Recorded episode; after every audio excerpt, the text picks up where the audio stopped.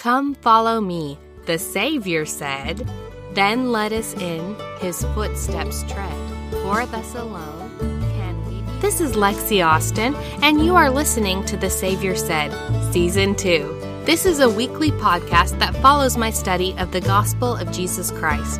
Each week, I will be using the Come Follow Me curriculum of the Church of Jesus Christ of Latter day Saints.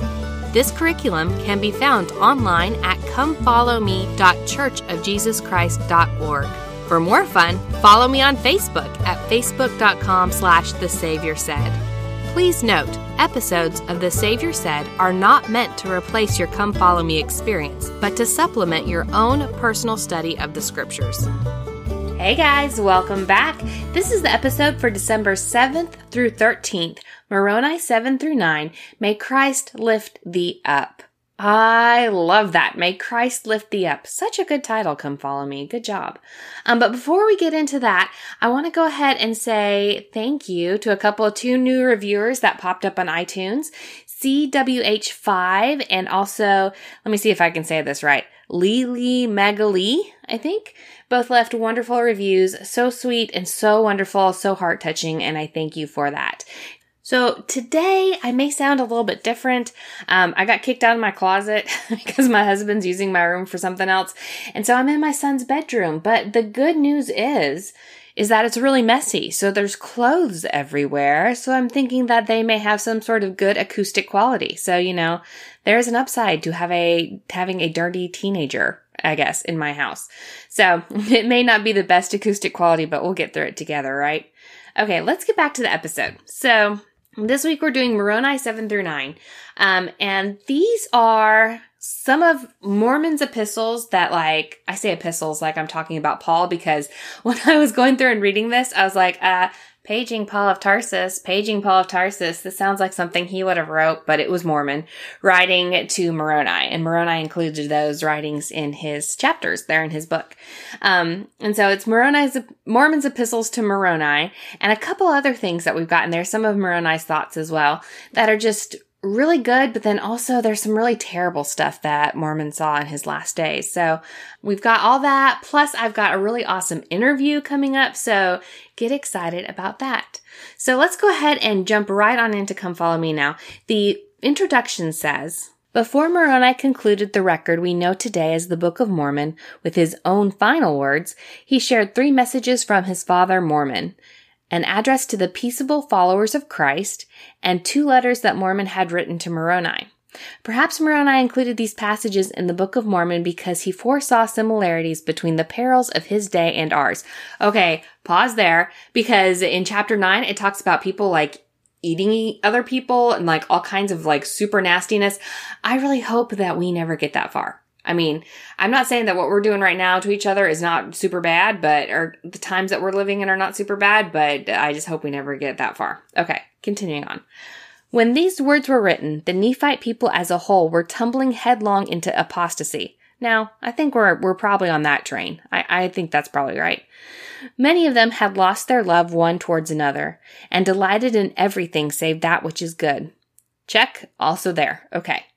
And yet Mormons still found cause for hope, teaching us that hope does not mean ignoring or being naive about the world's problems. It means having faith in Heavenly Father and Jesus Christ, whose power is greater and more everlasting than those problems. It means laying hold upon every good thing. It means letting the atonement of Jesus Christ and the hope of his glory and eternal life rest in your mind. And until the glorious day of Christ's second coming, it means never ceasing the labor we have to perform to conquer the enemy of all righteousness. And that was the part of the introduction that really touched me, was the part where he talks about hope. It says, Mormons still found a cause for hope. Hope does not mean ignoring or being naive about the world's problems. It means knowing the world's problems and being able to see past that. Being able to see to a better time, a better future, to know that there's good things coming. You know, we have a better hope because we have Jesus Christ. Um, and so that really spoke to me, especially because of, you know, the recent election and all the nastiness that has surrounded that. And it's just, I guess social media especially has felt like a really negative place to be.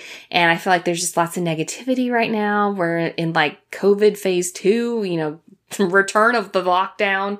Um, all kinds of stuff is just going on. It's just kind of a crazy world. So we need these words from these ancient prophets now more than ever. Okay, so I want to start off with the first section, which is the light of Christ helps me judge between good and evil. And it says today's world is full of influential messages. How can we tell which are right and which are wrong? Mormon's words in Moroni 7 give us several principles we can use to avoid judging wrongfully. As you study Moroni 7, 12 through 20, look for truths that can help you know what will bring you closer to God and what won't. You might use these truths to help evaluate the messages you encounter and the experiences you have this week and determine whether or not they invite and entice you to do good. Okay. Yeah, that was a tricky sentence. All right. So one of the places it tells you to go in and to look for further information is judging others in gospel topics. And so I think we've talked about this before. Maybe we talked about it last year about judging good judgments. We went and looked at this, but I went in and I looked at it again. Um, and I'm just going to read you some of the things it says. It says, judgment is an important use of our agency and requires great care, especially when we make judgments about other people. All our judgments must be guided by the righteous standards. Only God, who knows each individual's heart, can make final judgments of individuals. Okay, pause there.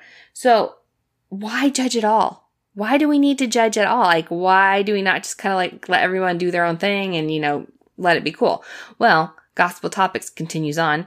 Sometimes people feel that it is wrong to judge others in any way.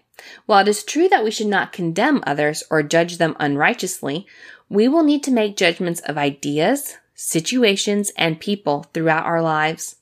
The Lord has given many commandments that we cannot keep without making judgments.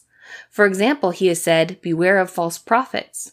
Ye shall know them by their fruits, and go ye out from among the wicked. We need to make judgments of people in many important decisions, such as choosing friends, voting for government leaders, and choosing a spouse. Okay, in that particular instance, I'm like, okay, so you do need to judge people because where you are and putting yourself in proximity to those people is the direct result of the judgment that you're making. Like, is this person going to bring me closer to Christ or pull me further from Christ?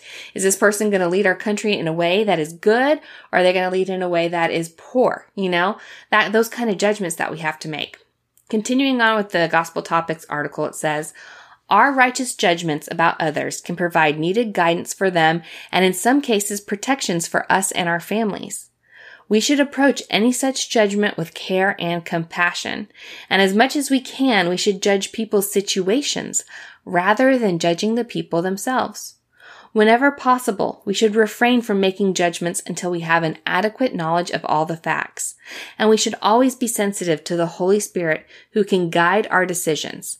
I think it's that last sentence that is key there. We should have access to the Holy Spirit when we are making these choices of where in proximity we're going to place ourselves to the situation or person that we're judging. And, you know, how safe are we going to be? And I think the Holy Ghost will always guide, guide us on that. Another spot where Come Follow Me kind of directs us to go find further information is from the Bible Dictionary, the entry titled Light of Christ. And this is another one I think that we've touched on previously in the podcast, but I feel like it's so important and it's such a misunderstood concept um, that I want to make sure that we really talked about it well. The light of Christ is different from the Holy Ghost, and oh, I'm just gonna let I'm gonna let Bible Dictionary explain it. Here we go. The light of Christ is just what the words imply: enlightenment, knowledge, and an uplifting, ennobling, persevering influence that comes upon mankind because of Jesus Christ. For instance, Christ is the true light that lighteth every man that cometh into the world. The light of Christ fills the immensity of space and is the means by which Christ is able to be in all things and is through all things and is around all things. Pause. Okay, so that kind of makes me think of the Force from Star Wars but unpause. It giveth life to all things, and is the law by which all things are governed. It is also the light that quickeneth man's understanding. In this manner, the light of Christ is related to man's conscience and tells him from right from wrong. The light of Christ should not be confused with the personage of the Holy Ghost, for the light of Christ is not a personage at all. Its influence is preliminary to and preparatory to one's receiving the Holy Ghost. The light of Christ will lead the honest soul who hearkeneth to the voice to find the true gospel and the true church and thereby receive the Holy Ghost. Okay. Do you see the difference? So the light of Christ is something that everyone is born into this world having. Um, it is like Jiminy Cricket. It's your conscience, right?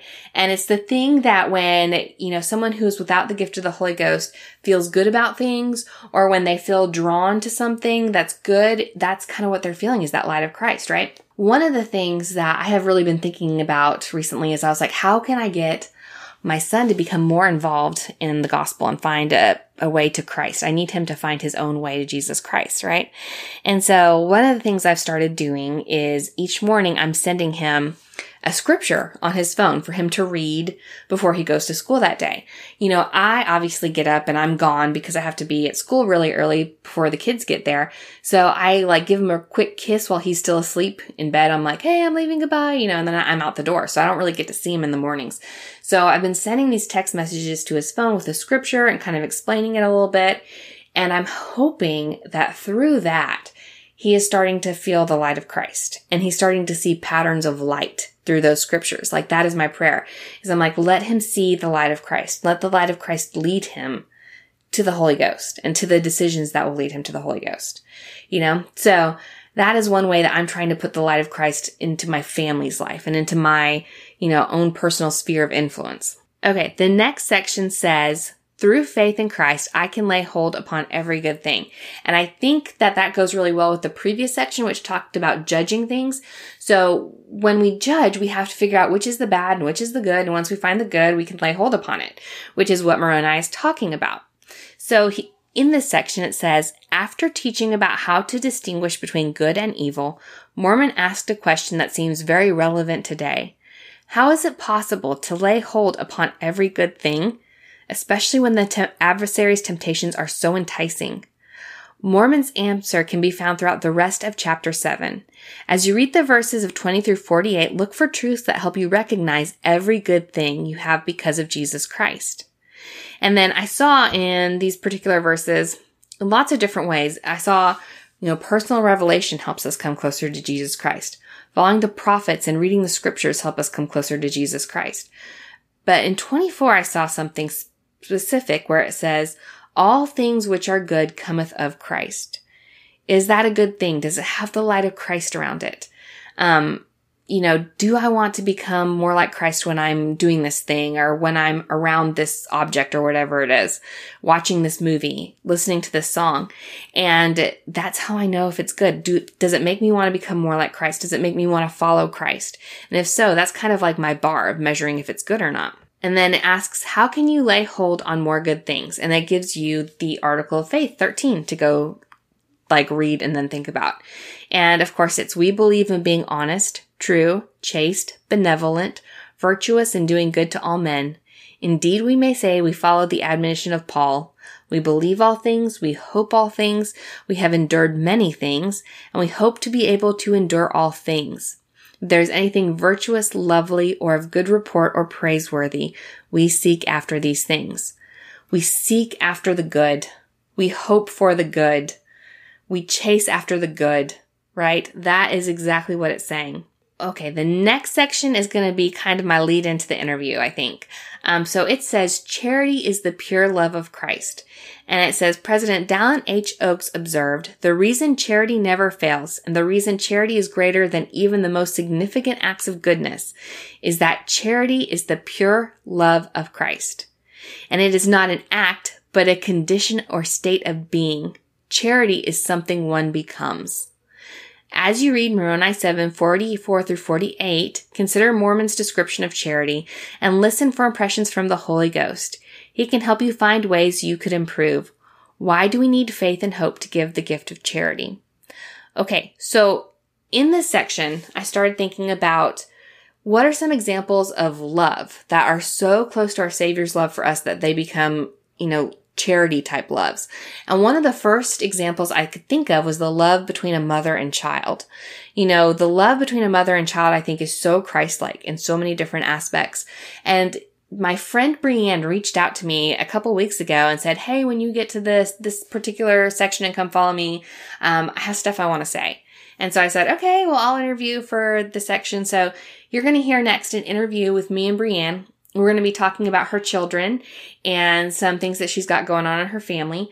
But it was specifically that interview with her and listening to her talk about her children that I heard the love that she has for them that really made me think about charity and the pure love of Christ.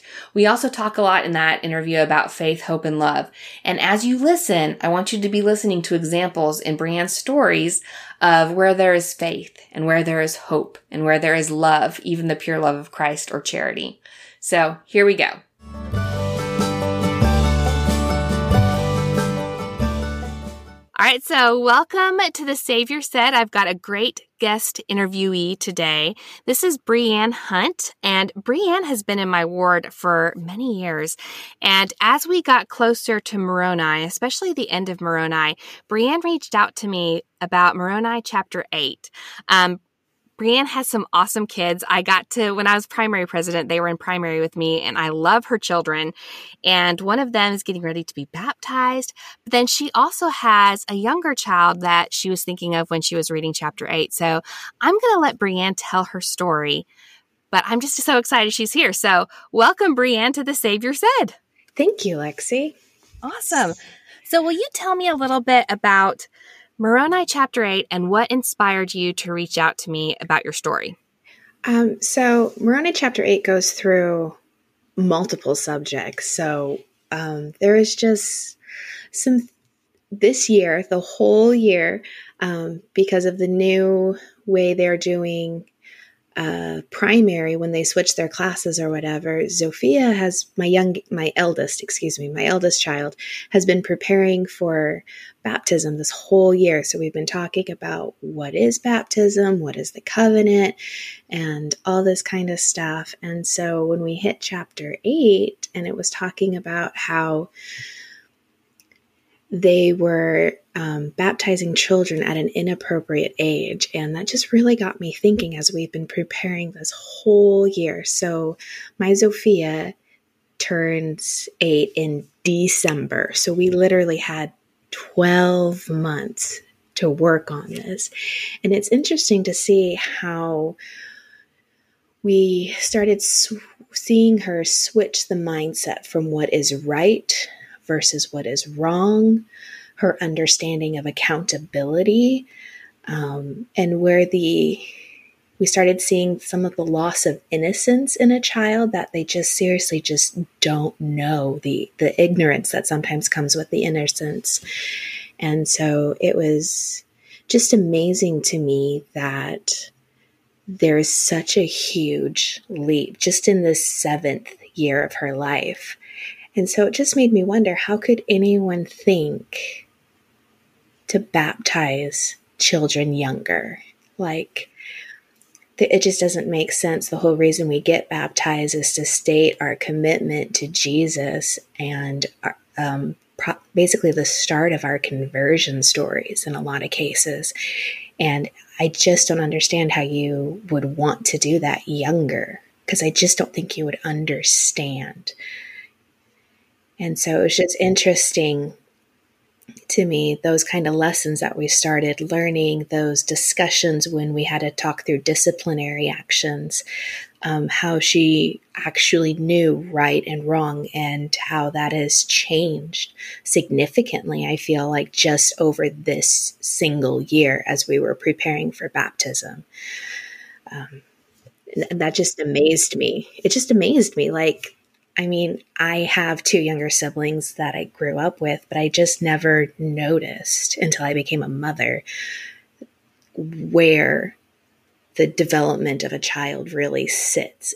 Absolutely. And I have to tell you, because, you know, um, knowing Zofia and Zipporah as I did, and then we just had our primary program that you guys got up you know, amazing in the middle of COVID. Like they got up, still got to go up to the pulpit and talk and everything. And I remember Zofia coming up there and I'm like, oh my goodness, she's like almost a young woman. Like I just, the growth that I could see I hadn't seen her again in like months because of COVID, but like just the growth in that time period since I last saw her. I think you guys, the last time I saw you, you were putting pictures like on my front door in March or something. Yeah. And and then the growth from then to like this past Sunday was amazing. So yes. I can see, like, as a mom, you're seeing that way cl- up closer than I am even seeing it, you know, and seeing like the mental part of it and the spiritual part of it. I think that's so cool. Yeah. Which also brought me to my youngest, Zedekiah.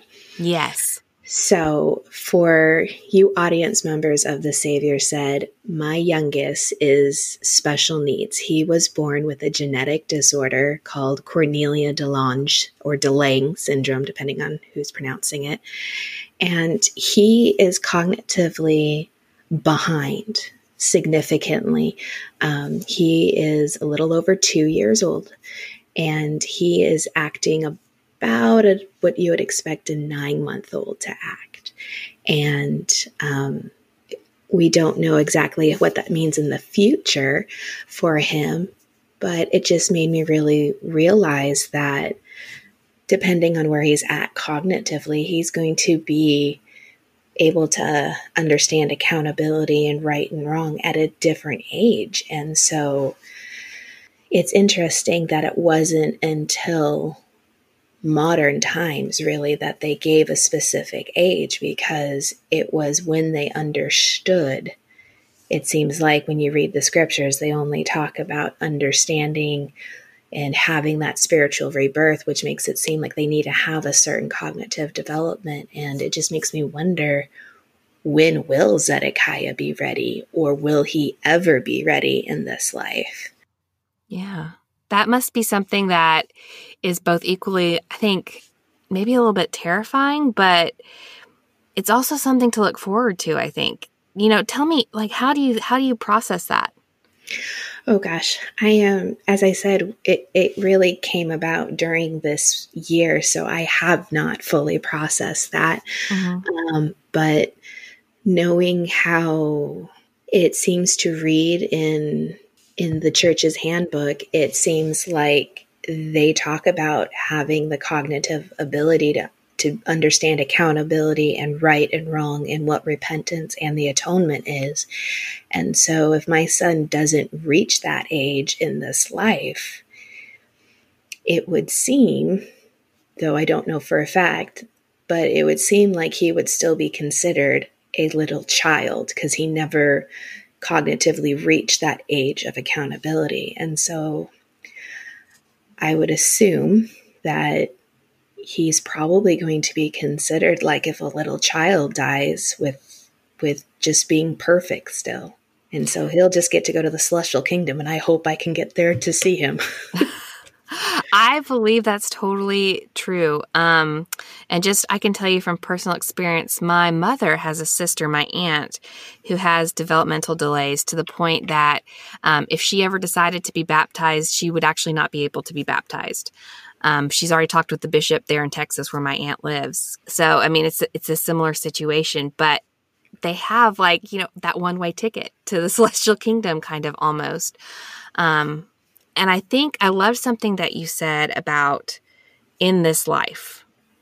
And I love the perspective that the gospel gives us about how after this life, all the things that you hope for for your child are still there after this life. Yes. Do you know what I mean? Yeah. I've thought about that a lot since he is um, developmentally delayed in many aspects. That's like, how wonderful will it be to have a conversation with him? I mean, you expect a lot of two year olds by this time to start to talk your ear off or go through the why stage. Why, mommy? But why, mommy? And I, I don't get that yet. So that must be really hard. And on the days when it's hard, um, are there ways that you find peace in your life? What, what do you turn to? I would say hope is what I turn to. Um, my younger sister is also special needs, and we were told so much while she was growing up that she would not be able to do this and she would not be able to do that. But she has overcome almost all of them. And um, I'm part of a group on Facebook of other CDLS. That's what the abbreviation of Cornelia de Lange syndrome is, is CDLS. Um, other parents who are raising children with this genetic disorder, and many of them can do things, even though they have had similar childhoods like Zedekiah, where it looked like they wouldn't get there, but they did. Um, I also fall back on all the compliments. Um, I talk to so many specialists and therapists and doctors, and so many of them have patted me on the back and told me that I'm doing a good job. Because you are. You are doing a good job. I know you are. Thank you. Okay, so Brianne, we've talked a little bit about your son and Moroni 8. There's also a scripture in this week's Come Follow Me assignment that um, it's Moroni 729 that you and I have talked about a little bit. And it says, And because he hath done this, my beloved brethren, hath miracles ceased? Behold, I say unto you, Nay, neither have angels ceased to minister unto the children of men. And we know that miracles have not ceased. And Brianne, I know you've seen miracles in your life, and I would love to hear some of the stories of the miracles that you've seen in your life. There are so many, but since we're talking about my Zedekiah, I think we're going to kind of stick around those. Okay. Um, so his birth was miraculous. We won't get into any of the gory details, but he was born prematurely. And usually, with premature children, you have to worry about are their lungs developed to be able to breathe on their own. Well, because I was in denial, I was even in labor. I gave birth at home in my master bathtub without oh, no. any assistance. Um, and so it was a miracle that he could breathe. The little screwball decided to be birthed and stay asleep. So we picked him up, and the only reason we knew he was breathing is because his chest was rising and falling, oh and he was gosh. the perfect color, but he was completely sound asleep, doing little baby snores. I was like, you couldn't have done that in the womb still, son. Um, but if we had given birth in a hospital, they would have immediately taken him away to the NICU. Mm-hmm. And it was a miracle being home because I was able to hold him.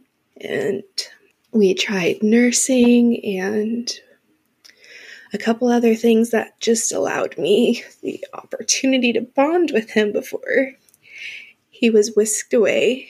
And he spent three weeks and five days in the NICU. Not that I counted or anything. Um, every minute, every minute, I'm sure. so, but it was a miracle because within hours, barely two hours of being in the NICU, they had already clinically diagnosed him and so they knew exactly what to take ultrasounds of and x rays of and blood tests to take. And we were very quickly and efficiently taken care of. It wasn't a lot of guesswork with him because he showed so many of the clinical signs. They knew exactly what to look for. Doctors had seen it before, had worked with patients before with this disorder, which is a miracle because Cornelia de Lange syndrome is classified as a rare genetic disorder, which means usually it's about one in every 100,000 births that you would see this genetic disorder. So to have doctors who had actually seen patients like this before and knew exactly what to look for was a miracle. Yeah, that's just what I was thinking. I'm like, oh my goodness, if it's that rare, that is crazy that you had doctors that were so fast. Yes. Um, we had the miracle of I responded very well to a breast pump because Zedekiah could not latch on to breastfeed. And so I was able to give him my milk pretty much right away. My body responded very quickly, and that's abnormal. It can take usually up to three weeks for women to be able to supply enough from mm-hmm. just a breast pump without the stimulation of the newborn actually nursing directly on them. So that was a miracle. And I was actually able to produce too much where we actually donated a lot of formula, oh. not formula, excuse me, breast milk to a local milk bank for other mothers to be able to use.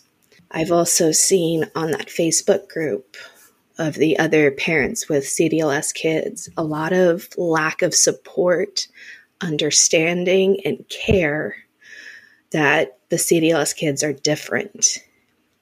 And just trying to push parents to do things that, according to the CDLS Foundation, is not always the safest thing to do for our kids. And I have never had that with any of our doctors. So that's another miracle to just feel supported and lifted. Absolutely. Not just spiritually, but also like by your doctors, the medical community here. Yes. Are there other cases of CDLS in Huntsville? Um, supposedly there are two. Um, I have never been able to find them and outreach to them. Um, mm-hmm. But I have been able to meet a small group over in Georgia that came from a, a couple of the other southern states around here where we had a little barbecue last year and we were able to meet some of the other ones. Um, I was also able to meet some of the foundation um, leaderships uh, groups. There are two of them that are stationed out of Birmingham, and one of them actually has CDLS, and she has been able to grow up, go to college, and now she helps at the foundation as her job. Oh, that's uh, so cool. So that is kind of the other miracle is that since Cornelia de Lange syndrome is um, such a wide spectrum, kind of similar to like Down syndrome, you mm-hmm. have some that they can live on their own and communicate and hold a job. And then you have others that are just like babies their whole life. Um, it's a similar kind of spectrum for CDLS. And so to see how, in some respects, Zedekiah is relatively mildly affected, you know, he doesn't have his hands or his forearms, but he's able to use them. There are other kids where the muscles are so weak that they can't use their what little arms or legs that they have um, and they never learn to walk or they never learn to feed themselves. And zedekiah is able to do a lot of things that you would see a kid between the ages of 9 to 12 months able to do. He just is learning them slower and he just needs more direction and encouragement sometimes to do it one of the last miracles I wanted to talk about is um, just in October, we went to do a simple test called a swallow test. And we came to find out that Zedekiah was um, slowly but surely swallowing a little bit, I'm sorry, breathing in a little bit of the liquid with each feeding. And we were told that if this continues, it would cause lots of damage to his lungs and illnesses and infections and stuff like that. And so it's a miracle that we found it before he ever got sick, before we caused damage to his lungs. Like, we went in for a completely unrelated concern and we found this one. And it's just it was hard because it was unexpected. And they're like, oh, now we're going to admit you into the hospital and you're going to have four procedures while you're here and oh, you're going to be gosh. here for at least a week. So, like, not expecting that. But going through those hard times, I really, really questioned how good of a parent I was because I missed something that seems so obvious now that he has the procedures that's gotten fixed. But that really hit me when it talked about, I don't remember, I think it's in chapter 8 again, where it talks about the perfect love. I really was able to feel that during my week of complete isolation. I know we've been in isolation due to COVID and stuff, but um, the hospital I was staying at with Zedekiah is about two hours away from my family. And so we had to be separated, and I got a lot of quiet time to think on my own. And it was amazing how perfectly people love you, and you don't even know it. I texted a couple of friends, let them know the situation, and they immediately jumped on making sure my family had meals for the week and childcare so Chris could still go to work. My husband, I received text messages and phone calls, Facebook messages that I was constantly answering because people were checking up on me and Zedekiah and my family if they needed anything else.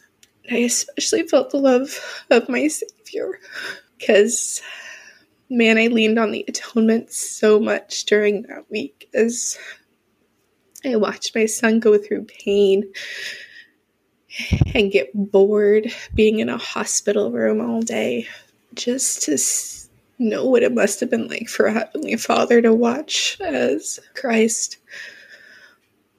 I know it's not the same thing when a nurse pokes a baby to get an IV port put in, but I mean to watch your kid draw blood and have it be for nothing at the moment because it didn't work or for your children is this Heavenly Father watch Jesus bleed and get poked and whipped, mocked and spat upon for us. I know it wasn't anywhere near the same thing watching my son go through these procedures and being poked and prodded and to watch him hurt but still give a smile at the end. To watch him still wave and give hugs to the nurses as best he can do. Even though just 10 minutes ago they stabbed him for some reason to draw blood, it's it's exactly what Jesus does for us even when we make mistakes and it it hurts him and it disappoints him. much he still loves us.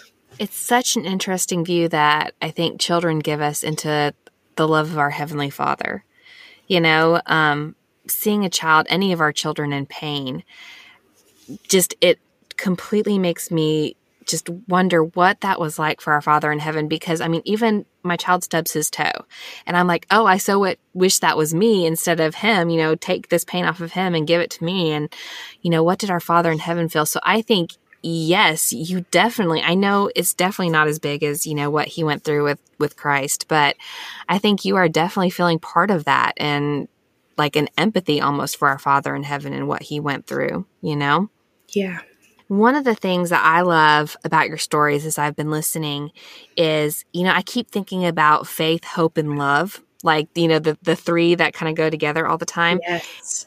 And I'm hearing faith, hope, and love in your stories, like over and over again. You know, you're supplying the faith, and then there's hope there for Zedekiah. There's hope there for your family. And there's so much love that surrounds all of you, and especially him.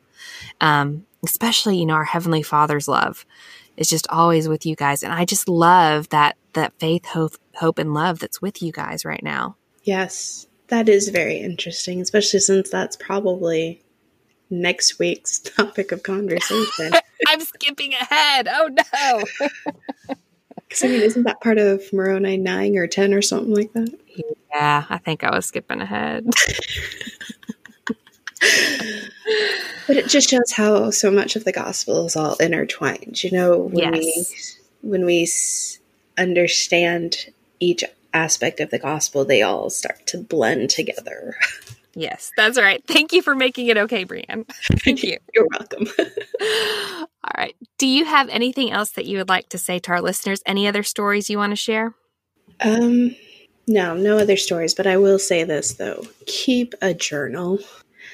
What we're reading as is the Book of Mormon is journals of prophets, and even some of the less righteous descendants that they had.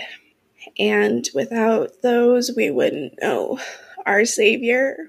We wouldn't know who to turn to, to know who to have faith in, who to hope for, hope in, and who to love so that we could see the miracles, so we know right from wrong and know the covenant path. And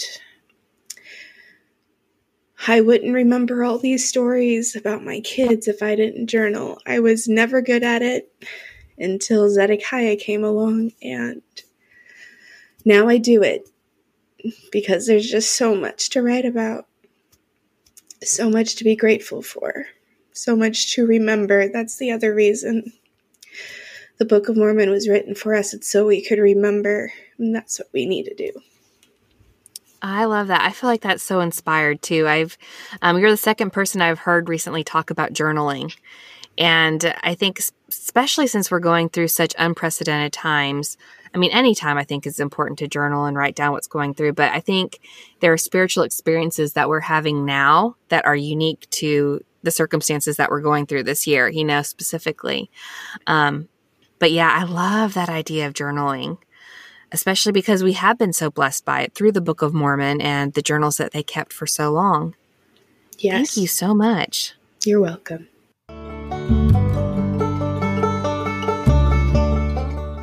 Wasn't she so great? I loved that interview with Brianne. It was a lot of fun talking to her, and um, I learned a lot from her testimony and her faith and her strength as she's gone through the things she had with her children.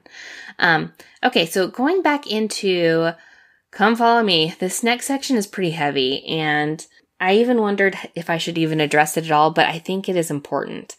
It says, Moroni 9 9, Can my chastity and virtue be taken from me? Mormon's description of the horrible sins of the Nephites have led some to mistakenly conclude that victims of sexual assault or abuse have violated the law of chastity.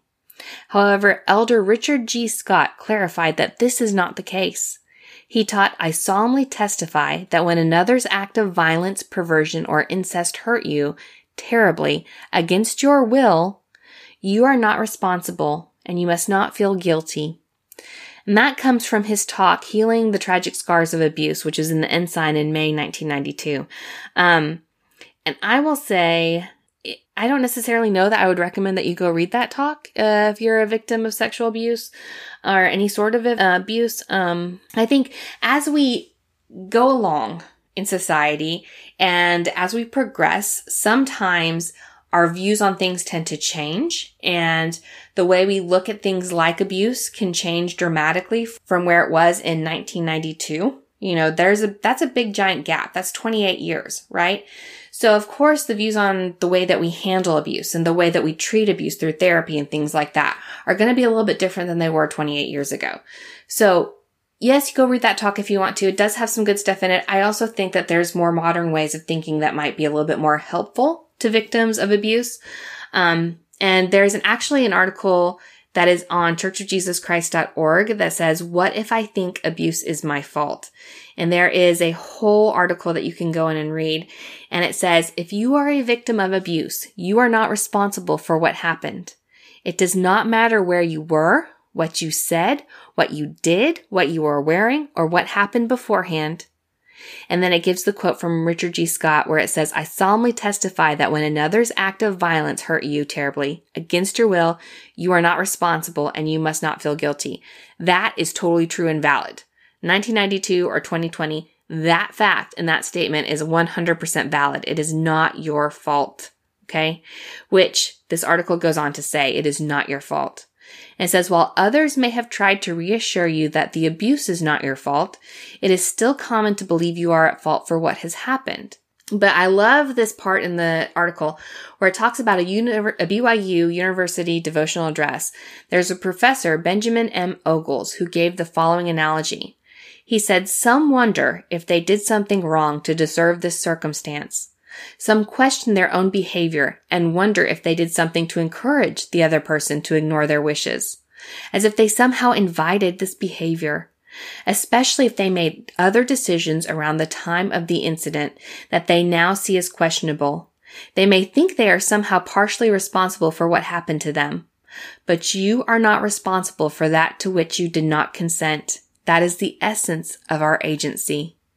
He says, let me illustrate with a personal experience. In 1990, our family moved to a very small community in southeast Ohio called the Plains. On the first night, someone broke into our car and took everything they wanted to keep. When I discovered the theft, several thoughts came to my mind immediately. If I had only parked closer to the house and away from the street. It's my own fault. I should have locked the car doors. How naive of me to think we were safe just because this is a small rural town. If I'd been more alert, I could have prevented this from happening. Do you see how I took responsible for a crime committed by someone else? No matter where I had parked, how naive I had been, or whether I had locked the doors or not, no one has a right to take the things from my car without my permission. I was not responsible for the theft. Yet I automatically took the blame because I could imagine things that I should have done differently. And then in the Book of Mormon we learn, Whosoever doeth iniquity doeth it unto himself, for behold, ye are free. If you are a victim of abuse, it is not your fault. You are not to blame for the actions of others, regardless of the circumstances, and healing is possible through the Savior Jesus Christ. So please go and read that article. It is in churchofjesuschrist.org slash get help slash abuse. And then it has all the different abuse help articles that you can get to. Um, it's really, really good. So please go find that. I think it's so important that, um, we all know that the victims of the abuse are not at fault. So Go check that out. Okay. Moving on is I can have hope in Christ regardless of my circumstances. And it says, after describing the wickedness he had seen, you know, it was bad news, guys, like real, real bad. Mormon told his son not to grieve. What impresses you about Mormon's messages of hope? What does it mean to you for Christ to lift you up? What attributes of Christ and principles of his gospel rest in your mind and give you hope? And it tells you to see Dieter F. Uchtdorf's The Hope of God's Light. And that is an amazing talk. I do recommend that you go find that talk. Um, it's really good. It talks about a woman who had been raised in, you know, again, a situation of abuse where she had every reason in the world to turn inward and to be, you know, mean and fight everyone and just be angry. And instead, through therapy and medication and help, she was able to turn outward and be a blessing in the lives of others. She even became a school teacher and um, helped others who were going through similar situations. And so she found the light of Christ and it helped pull her out of the darkness that she had found herself in. He gives three different ways that we can open our eyes to the hope of God's light. The first one, he says, is to first start where you are. He says the heavens begin to part and the blessings of heaven begin to distill upon us with the very first steps we take towards the light. That's that light of Christ we were talking about earlier. The perfect place to begin is exactly where you are right now. It doesn't matter how unqualified you may think you are or how far behind others you may feel. The very moment you begin to seek your Heavenly Father, in that moment, the hope of his light will begin to awaken, aliven, and ennoble your soul. The darkness may not dissipate all at once, but as surely as the night always gives way to dawn, the light will come. The second way to turn towards the light is Dieter F. Uchtdorf says, is to turn your heart towards the Lord. Lift up your soul in prayer and explain to your Heavenly Father what you are feeling. Acknowledge your shortcomings. Pour out your heart and express your gratitude. Let him know of the trials you are facing. Plead with him in Christ's name for strength and support. Ask that your ears may be open, that you may hear his voice. Ask that your eyes may be open, that you may see his light. Whew, I got chills bumps reading that last part. I'm like, I need to do that. I need to ask that my ears may be open and my eyes may see his light. Um, because that's beautiful. One of the things that I have really enjoyed this week, um, President Nelson just gave his message of healing and hope yesterday. And he asked us to go and post things that we were thankful for, you know, for seven days on social media. And I was like, how inspired and brilliant is that? Because again, social media has become such a negative space, um, such a dark, dark place. And so I love that we are washing over social media with the hashtag give thanks. Um, movement, I guess you could possibly say. And it's bringing peace to our social media streams, but it's also bringing personal peace as I turn away from back and forth between like varying political parties or people or whatever and turn to, Hey, I'm really grateful for this thing in my life and it's given to me by God and it's so good. Um, it's brought me personal peace. And so I'm so grateful for a prophet of God who recognizes exactly as Mormon did that when we search for the light of Christ in our lives, it gives us hope and it helps light up our lives. The third way that Dietrich Uchtdorf recommends that we find light is he says, walk in the light. Your heavenly father knows that you will make mistakes. He knows that you will stumble, perhaps many times. This saddens him, but he loves you. He does not wish to break your spirit, and on the contrary, he desires that you rise up and become the person you were designed to be. I think about, um, you know, when you have a little baby who's learning how to walk. You know, I was thinking again, Brianne made me think about um, kids in their early development.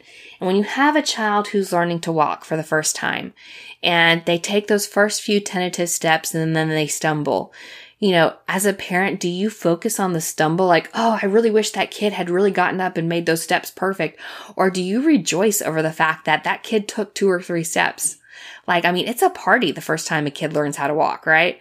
So I think our Heavenly Father does that a lot of times with us where He focuses on what we've done right and the steps that we're taking towards Him. No matter how many times we stumble, He's excited that we are stumbling on our way into his arms, that we have that forward momentum into his arms. And that's the way that we're pointed.